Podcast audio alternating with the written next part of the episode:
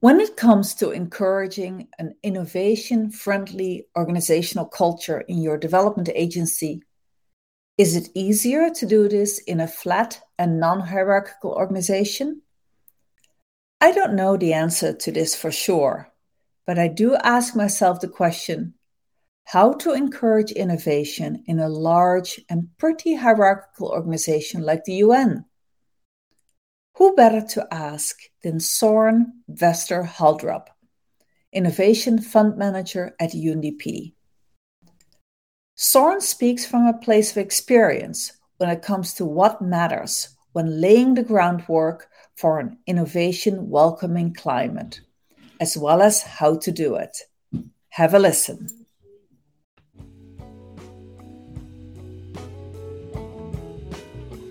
Hello, and welcome to NGO Soul and Strategy, the podcast for NGO leaders and managers who look change right in the eye.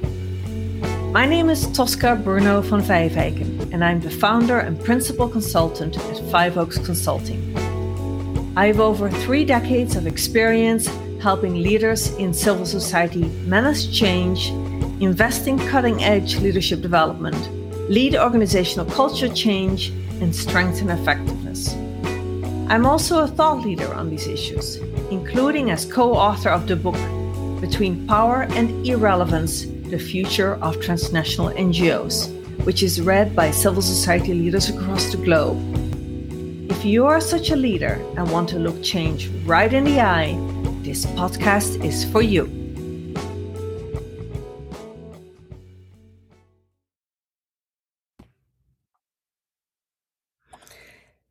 Hello, listeners. This is NGO Soul and Strategy. And as you know, I am fond of learning more about innovation. How can we spur a more innovation friendly client uh, climate in both nonprofits and NGOs and in other forms of public sector organization. And I've been intrigued by this um, this topic, by innovation readiness, for a long time. And we have had several innovation coaches, leaders who have aimed to create innovation friendly um, climates in their NGOs and public organizations, etc., on this podcast before.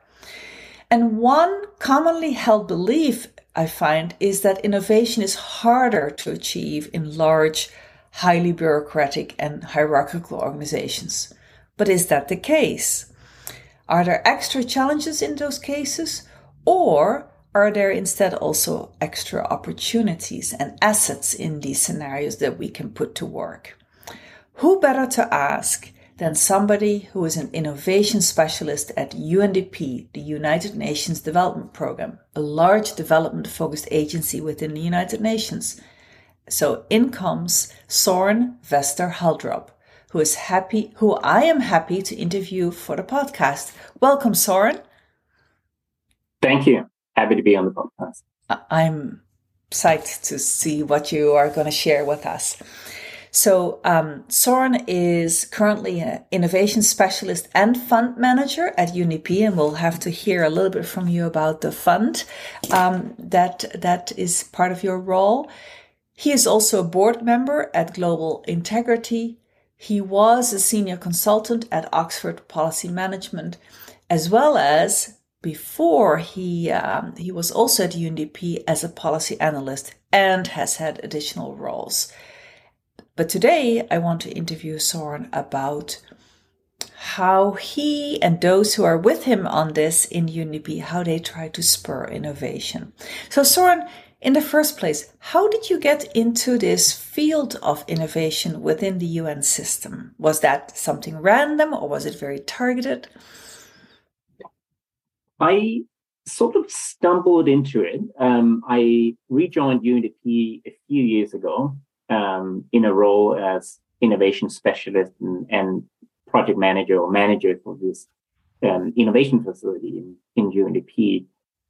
I had done a bit of work on innovation before, so mainly on the more kind of techie side, uh, but not a lot. Um, and I joined the organization at a really interesting time where the way that UNDP has shifted its approach to, to innovation has has been really interesting. And, and I joined at a time where we were sort of transitioning from doing a lot of small scale experiments, mm-hmm. uh, what we call sort of single point solutions, interesting fixes where you can use innovation, whether that's technology or behavioral insights to to do something new. Transitioning from that towards looking at how we can radically rethink how we understand and tackle really complex problems. Mm. So moving the focus of innovation from these smaller scale experiments towards supporting systems transformation. Mm. And that's what I've been doing here, um, working on with my colleagues the last couple of years. Okay, so we're going to. That's that's really important that you said that right away. And as I um, told you, Soren, before, I'm not really. Um, I don't have a lot of uh, expertise on systems work. We all know it's highly um, sought in the development sector. Lots of people talk about it. Sometimes I get a little skeptical about it sounds very intellectual, it sounds very grand. And I'm thinking, can we really, as human beings, even um, neuro wise, can we even grapple with that, let alone do something practical? But you're going to tell us about uh, that. But that's a really important introduction. Um, why don't you tell us a little bit more about that shift? Why UNDP made that shift from focusing on small scale innovations to the aspiration to really seek innovation at a much bigger scale, at a systems scale. And explain to our listeners so that we're all on the same page. What do you mean by systems scale changes and innovation? I'll certainly try um, it is, I completely agree with you, a you know, a, a field or an area of work that also has often had a lot of jargon, there's a lot of yes. you know difficult language and it's yes. you know hard to figure out, you know, Abstract. what does this actually look like in practice.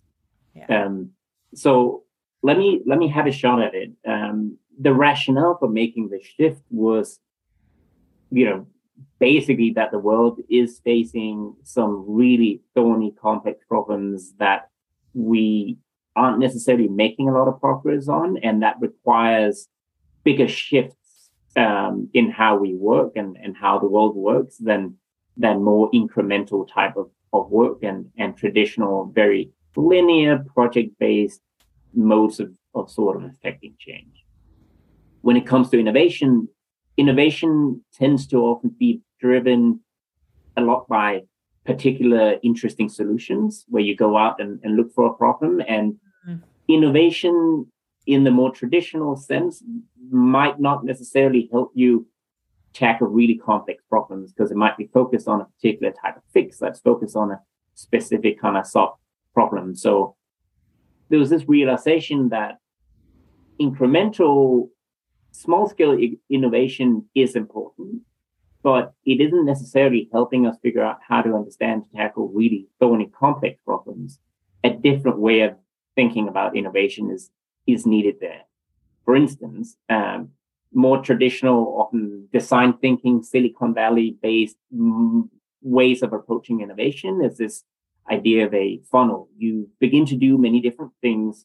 Yeah. You fail fast. You get rid of the things that don't work, and then you end up with this one thing that you there's one solution that you scale, and that becomes the new iPhone or or what have you. Yeah that can be a good way of doing innovation for certain types of problems, but it isn't necessarily helpful if you work on complex problems where it's not just one solution you find and scale.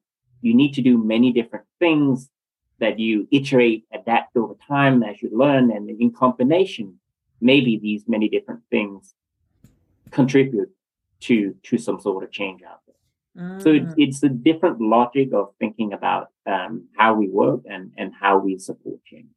So this is about what some people, for instance, academia call wicked issues, so issues that are multifaceted, highly complex and, and interdependent, and where you need a multitude of actors to collectively, in some with some synchronization of intervention and measuring whether something is actually being shifted, need to engage with a very big issue like let's say certain types of very uh, tenacious forms of poverty or climate change and many other things like that. Is that what we should exactly? Um, exactly. You you you said it perfectly. Um, yeah. Okay. Okay. So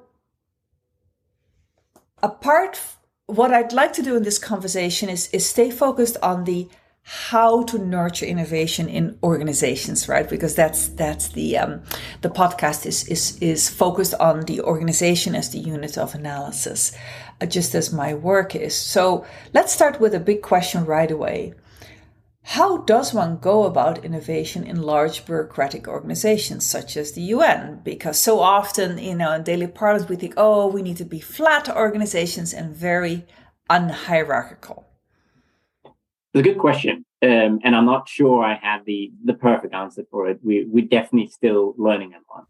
Um, I think the the first aspect of this is to recognize that it is not easy. Um, big large bureaucratic organizations uh, take a long time to to change, and and there's a lot of inertia. Um, I think a useful starting point is also to think about many different efforts being needed to to support some sort of change. And so you need to to be able to sort of, you know, play on different tangents and in a way in on, on the piano. I think first of all, beginning to have a conversation about why is the status quo or the current way of doing business not necessarily useful? Why is it not working? Nurture this realization and, and interest in doing something different. So that's the urge, what, what some change managers call the urgency, uh, seeking a shared urgency uh, to, for change.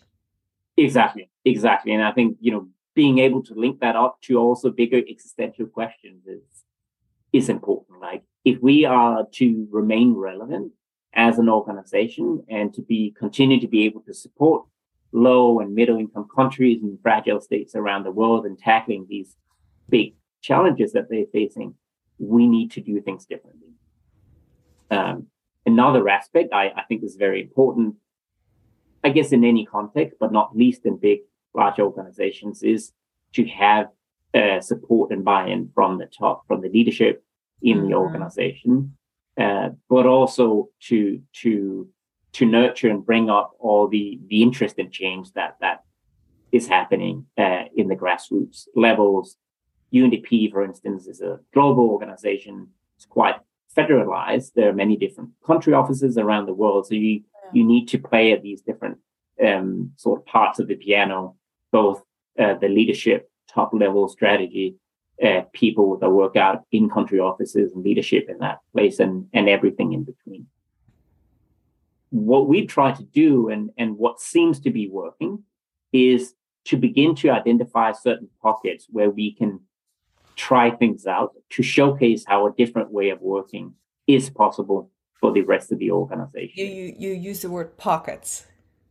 Yeah, uh, pockets or, or you know, there's the literature around islands of, of change or islands of effectiveness or, or what have you. But I think it's it is useful to think through how can we begin to identify certain areas where there is interest, where there are some some some leaders in a country office or or middle level managers that are interested in change, yeah. where there are some of the capabilities that are needed to begin to support those pockets, use those as what we call deep demonstrations uh, to showcase to the rest of the organization that there is a different way of working, a different way of working is possible, mm-hmm. but also to learn from that experience about all the internal organizational bottlenecks and and software structures and, and project management systems and whatnot that might be preventing sort of a shift. Yeah. Uh, to use these demonstrations to to showcase to the rest of the organization to build the capabilities in these pockets of beginning to to scale or expand that. And lastly, to have conversations with people and organizations outside of UNDP that we are accountable to, that we work with, that fund us, to begin to to nurture that external demand for a different way of working, ah. so that you ah. can you can point to that and say, you know, we we want to be able to respond to this demand And by doing these things differently, we are able to respond to that demand. You're, you're overtly, as one of your strengths, provoking that demand from peers, from um, primary constituents, and from funders. Yes. And is this an approach that you found has so far has some legs? Um, um, you know, you, you read a lot about that the the either that scaling up of innovations almost never really work happens, right? Whether it works is a second question, but it doesn't really happen. And and so in other words, it's not linear and it's not obvious that even once a good innovation has been, you know, iterated, tested, validated, etc., that doesn't mean that there is a breakthrough to much greater scale, right? Is that something that you have observations on in the UNDP as a system? Yes, and I I think a, coming back to a point I made earlier around we we are not trying to think of it as particular things, particular innovations that we scale. We we try to think we actually try to avoid the the, the phrase or the word scale, but to think okay. about you know ripples of change or transformation or other ways of of of doing it. But but I think you know some some people when they talk about scale talk about how you design for scale to begin with uh, rather than designing some small level intervention and then you try to find out how can it scale later on. I think you need to think about the bigger change to begin with. Um, and I think scaling sometimes suggests this idea of one thing that you just do more of or you just expand. And yeah. I think at least our experience when it comes to supporting change in a very big organization is that it's not just one solution you you develop and scale it's it's it's many different things that you try to do to uh, for these things in combination to hopefully right. contribute to a shift in in the organization. Interesting. So it's it's only yeah in, and that uh, in it's only interaction amongst a number and that is that systems perspective kind of I'm, I'm just kind of trying a thought out here. Yeah. So so you say it's not easy, obviously, but um, how many years of experience does UNDP have in this new way of seeking innovation? And can you point us to a concrete example of something that where you do think this approach has proven to work so far? Yeah, so UNDP made this shift in its approach to innovation, talk, beginning to talk about strategic innovation rather than more sort of tactical level um, incremental innovation. Mm-hmm. Made the shift in 2019. Um, so right before COVID hit, and I think COVID definitely helped sort of strengthen the sense of, of urgency and a need for, for, for us to rethink how how we work as an organization.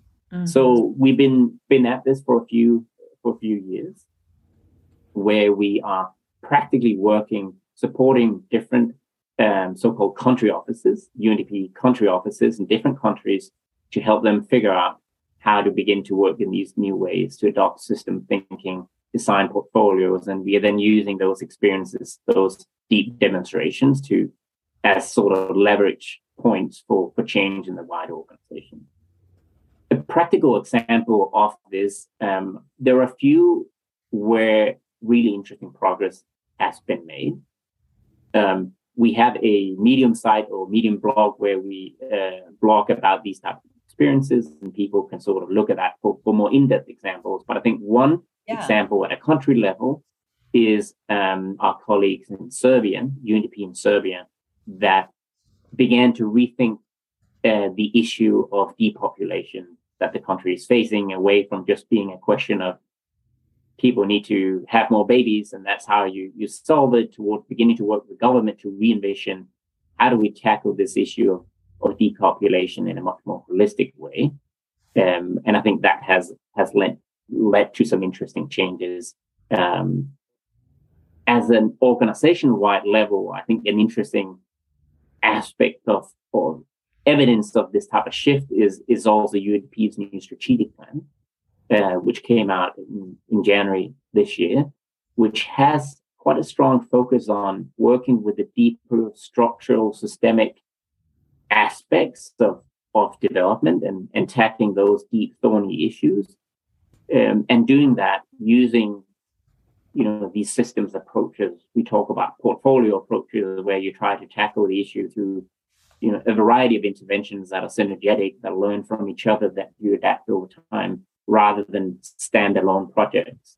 Um, and I think the the shift in in the narrative and focus in, in the strategic plan, I think, is again an, an example of how these things are um, resonate with people and and how it seems to be, at least for now, something the organization is is interested in, in pursuing.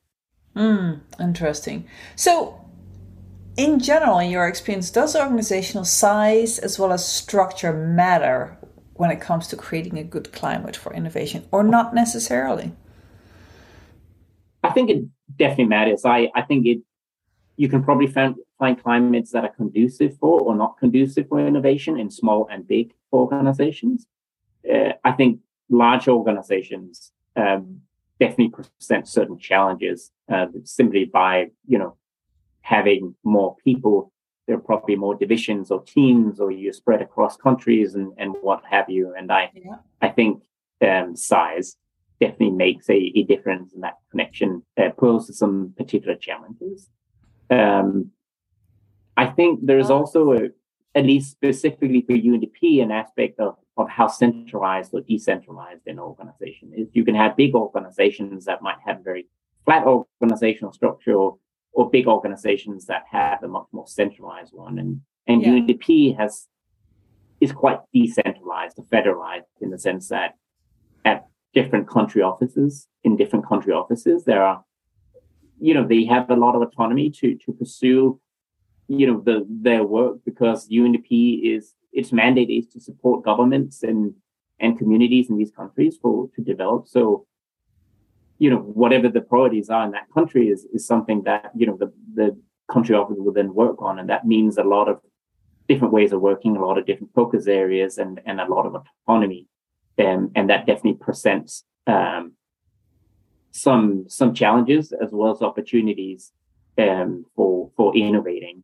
On the challenge side is is of course that you know you can't just tell everyone what to do or the the, the center or the, the head of the organization doesn't necessarily have yeah. you know the ability to just direct everything you do have a lot of autonomy but i think on the on the opportunity side it means that there are these many different pockets where you can begin to experiment um, like microcosms in a way we can begin to try to do things differently and learn about what works and doesn't when it comes to the shift towards portfolios and systems approaches and point to these experiences and use those as leverage points for the rest of the organization. So I think, you know, there are opportunities um, as well as as challenges. Mm. Let, let me try the thought. Um, human inertia.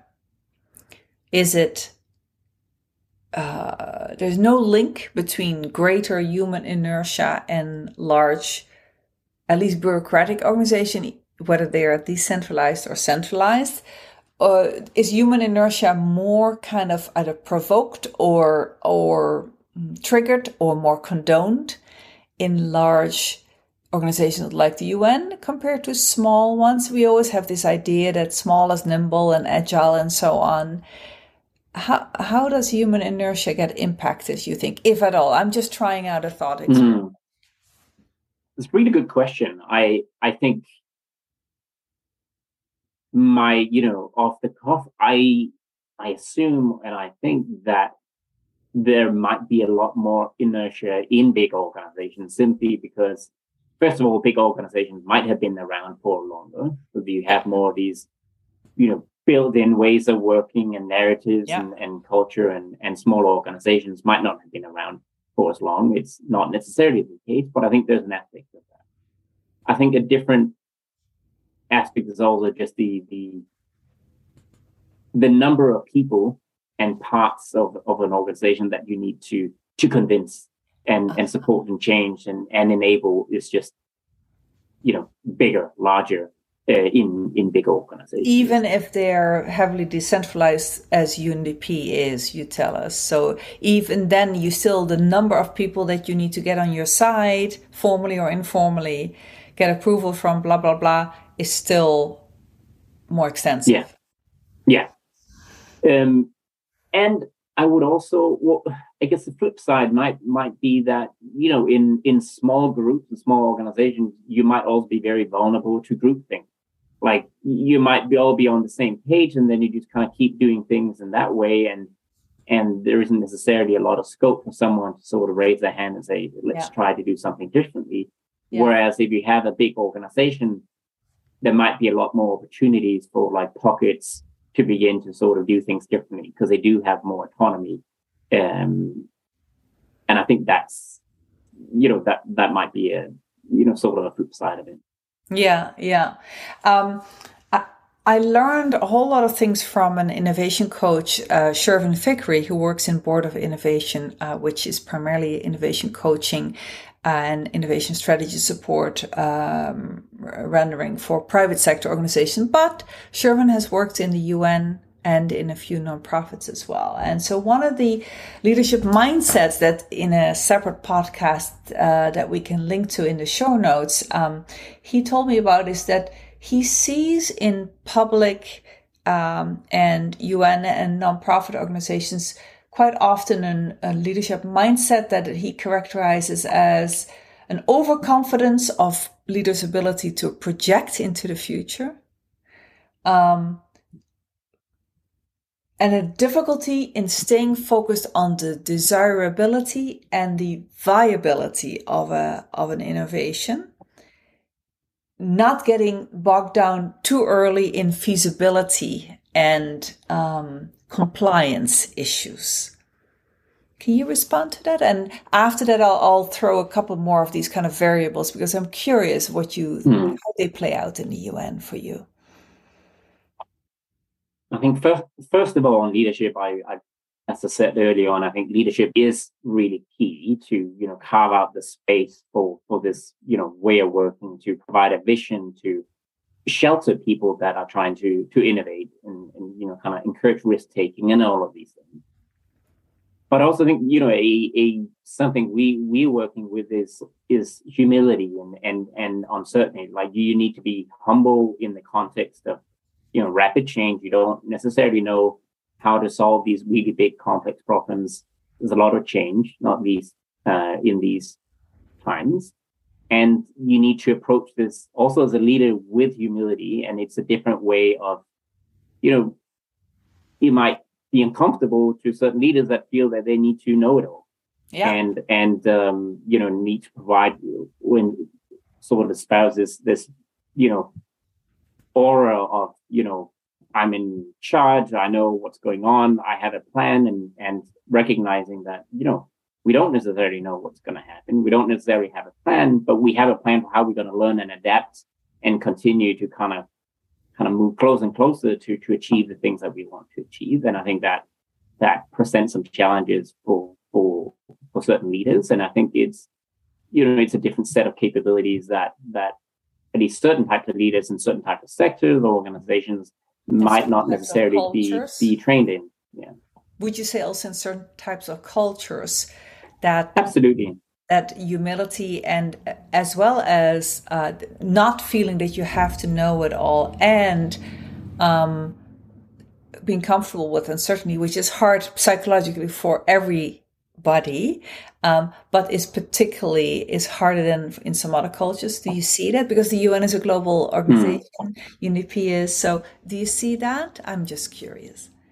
Yeah, I, I think within any particular country, where it's whether that's the US or or, or Tanzania or what have you, I, I think there are you know different organizations can have different organizational cultures. There can be certain sort of you know ideals about what leadership is and, and whatnot but you know different cultures might also have more hierarchical or kind of organizational structures and, and ways of working and ideals of, of what ways of thinking. You know, leadership is certain bureaucracies you know in certain countries also much more um, hierarchical information kind of you know orders flow down and information kind of doesn't necessarily flow flow up. So it, you know, right. you, there are definitely many different sort of this looks very differently in different types of countries, but also just in different types of organizations and True. and sectors. Yeah, yeah. And I think an aspect of, of this is probably also you, it, things around, you know, definitely power around gender and so on. Like other certain like norms, masculine norms for like this list, like CEO masculine guy that knows all of it and, and just you know sets a direction and always ha- have an answer versus something that's that's you know maybe not as as sort of this alpha macho type type leader. Yeah yeah. So you also manage a fund that is you indicated early in the interview is an innovation promoting fund. Tell us a little bit more about it. And then, then particularly i'm interested um, one will often hear lack of innovation funds, also obstacles, and I'm thinking particularly of nonprofits now, obstacles in using cash reserves, unrestricted in, uh, income, etc., are often being posed as a big constraint. Are there, is that is that lack of innovation funding as big an issue as those voices make it out to be? Or is it more about having access to flexible money that can be shifted around as new priorities or incubated projects show some promise, need to go to the next decision gate, and need to be getting a new infusion? Hmm. Really good question. Um, to start with the innovation fund, so I'm I'm managing um, UNDP's innovation facility, which is this um, innovation fund, which is maybe the main vehicle through which we are supporting this type of change and innovation in UNDP. So through that innovation fund, we are supporting financially and with technical advice and, and so on, different parts of UNDP, for instance, our colleagues in Serbia, to experiment with new ways of working and, and so on. So so the funding we provide is is a bit more risk willing capital, if you will, that is is explicitly specifically focused on on on helping you know experiment with with systems approaches and and, and portfolios and and so on. I think to your point i think one aspect of the challenge when it comes to funds and, and funding is is resources. But i agree which i think was sort of implicit in your question that a lot of this is also to do not only with the money but the funding arrangements around it mm. having the flexibility to be able to shuffle things around, uh, rethinking uh, accountability metrics for how do you report to whoever has given you uh, money if you are required to plan everything up front and define baseline and key performance indicators and you must report on these and yeah you know that doesn't give you a lot of flexibility to do things differently no. so this is actually a different area of work for us where as part of helping UNDP make the shift towards more holistic systems informed approaches, we are working on the question of funding. How do we help collectively people that work in organizations that work in international development, not least funders, rethink funding arrangements? Can we pool funding, different types of funding in some sort of more flexible systemic funding vehicle? Uh, what would that look like? How do we rethink accountability reporting uh, metrics uh, when it comes to funding? Can we make create a stronger focus on on learning rather than uh, accountability for delivering whatever you said you would deliver? Mm. Um, how do we build these types of things into uh, funding vehicles and, and funding arrangements? I think is is really important. That's that's interesting. And accountability focused on learning and learning that actually is shared then, right? So it's used by the mm. organization and and uh, because that's also from a knowledge management perspective often is is an obstacle. Yeah. Um, let me mention um, before we have to bring this to a close. Let me mention a couple of other factors that have been mentioned to me by other innovation coaches. One is um, an over reliance uh, on in-house production of solutions versus simply buying things off the shelf. Now I know you're not looking for single products or service. You're looking from a systems perspective to that portfolio for larger scale system level issues. But still do you see that show up at all in undp or not?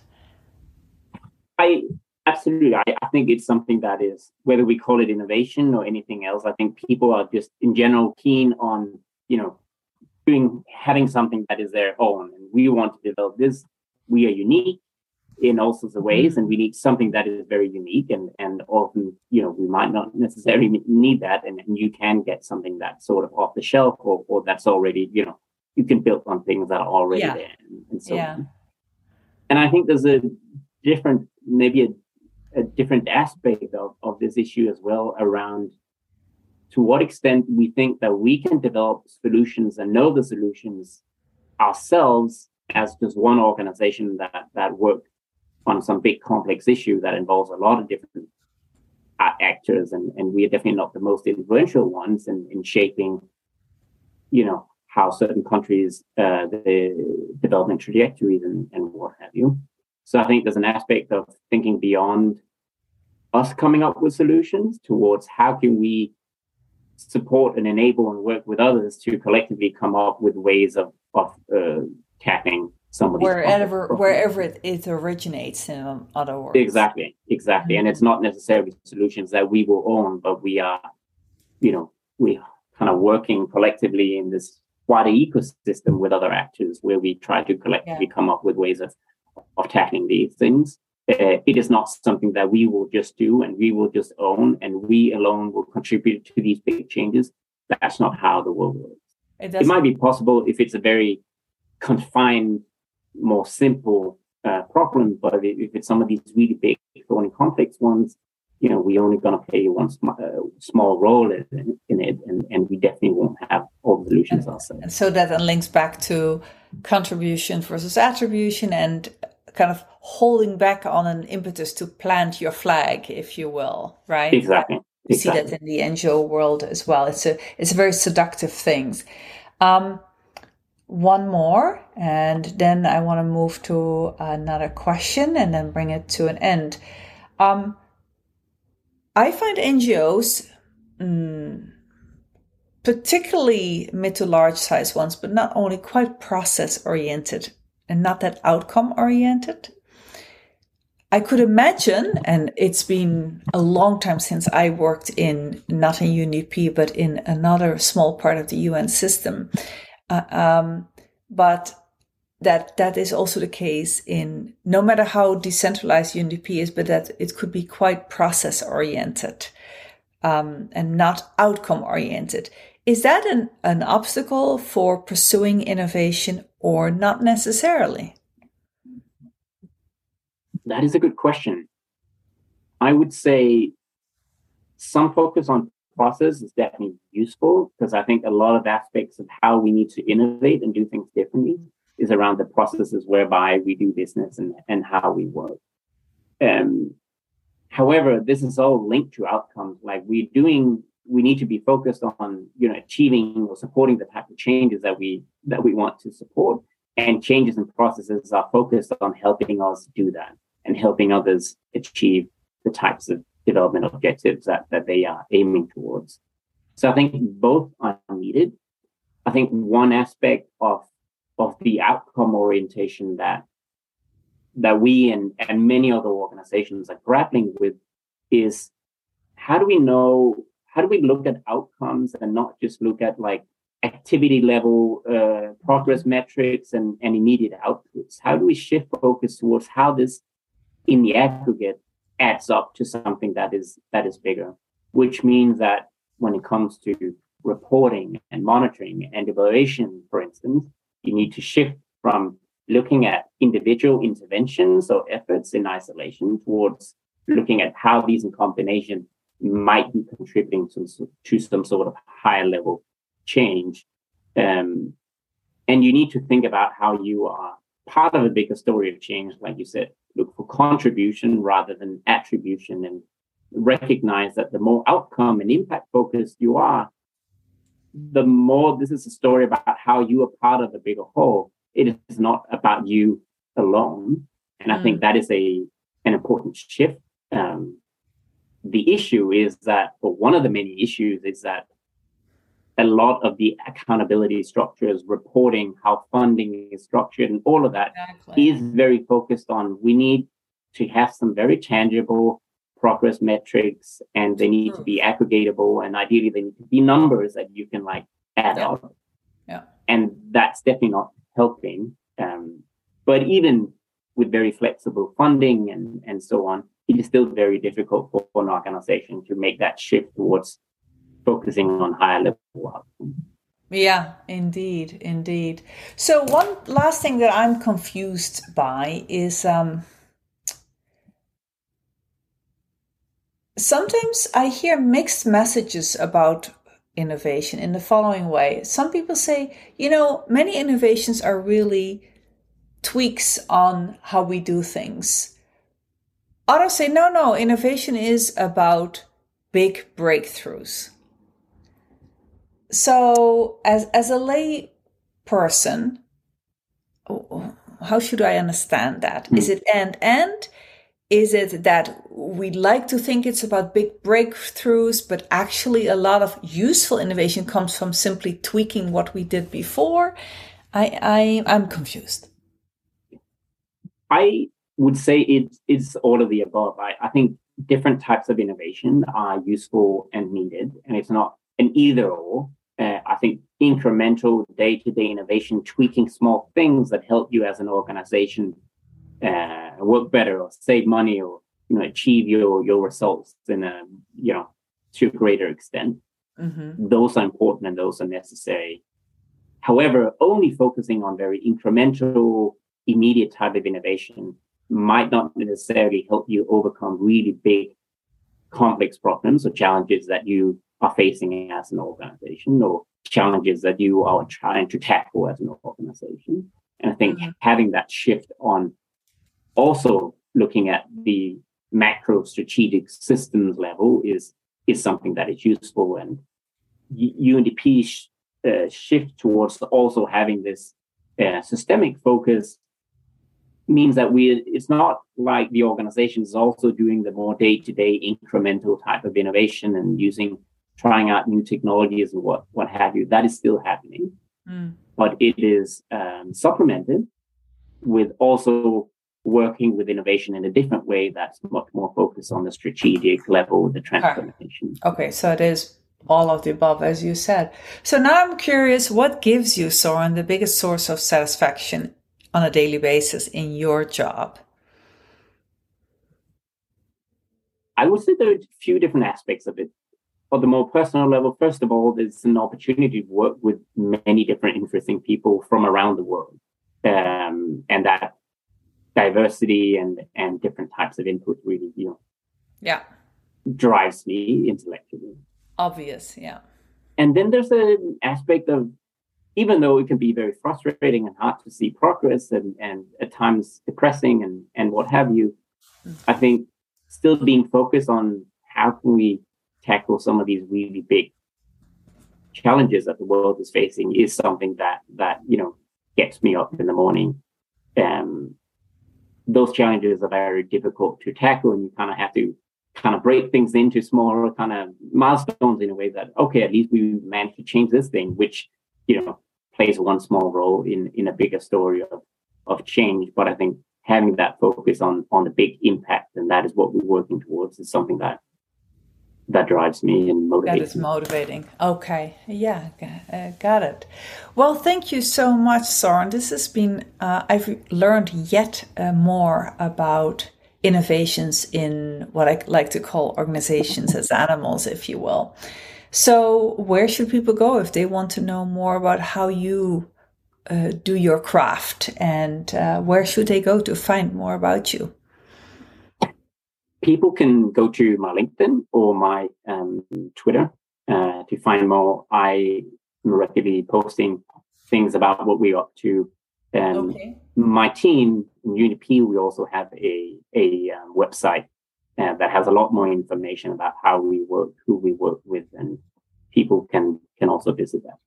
Good at and and I'll ask you to send it to me. And you also mentioned in the beginning a, a blog on Medium where you yes Right. So on Medium, we are, in general, we try to do what we call learn out loud mm-hmm. through the process. So immediate sort of, you know, what we're learning in while we're still in it. Telling the stories not only about what is working well, but but the challenges we are facing and and so on, and sharing that with others. So we had a medium um, blog where there's a steady stream of of uh, pieces that that describe what we do. Excellent. We are going to link to all of what you just said so that our listeners have access to that. Well, thank you so much, Soren, once again, for all your insights. Thank you for teaching me and teaching our audience. And thank you, listeners. If you found this podcast uh, stimulating, then be sure to check out the other episodes in my podcast where you will find several other episodes that are focused on innovation, uh, interviews with innovation coaches, managers, and leaders in INGOs and in public organizations. Um, and you can find many of those not just on my website, fiveoaksconsulting.org with the number five, but also on my YouTube channel. Subscribe to my email list and you'll always be the first to know what is being dropped next. So this is Tosca and I look forward to spending time with you on NGO, soul and strategy.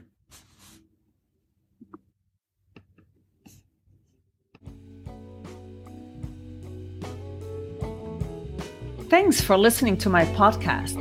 If you valued the content, please leave a review on Apple Podcast, Google Podcast, or Spotify so that other leaders of social change organizations can find it too. And if you want to learn more, have a look at my website, fiveoaksconsulting.org, where you will find blog posts, recordings of interviews with me, as well as information about my co authored book, Between Power and Irrelevance The Future of Transnational NGOs. If you sign up for my email list, you will receive a free sneak peek at the book.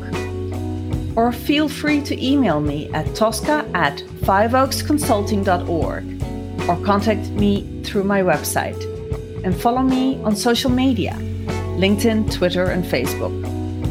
Till we talk again, at NGO Soul and Strategy, the podcast for NGO leaders and managers who look change right in the eye.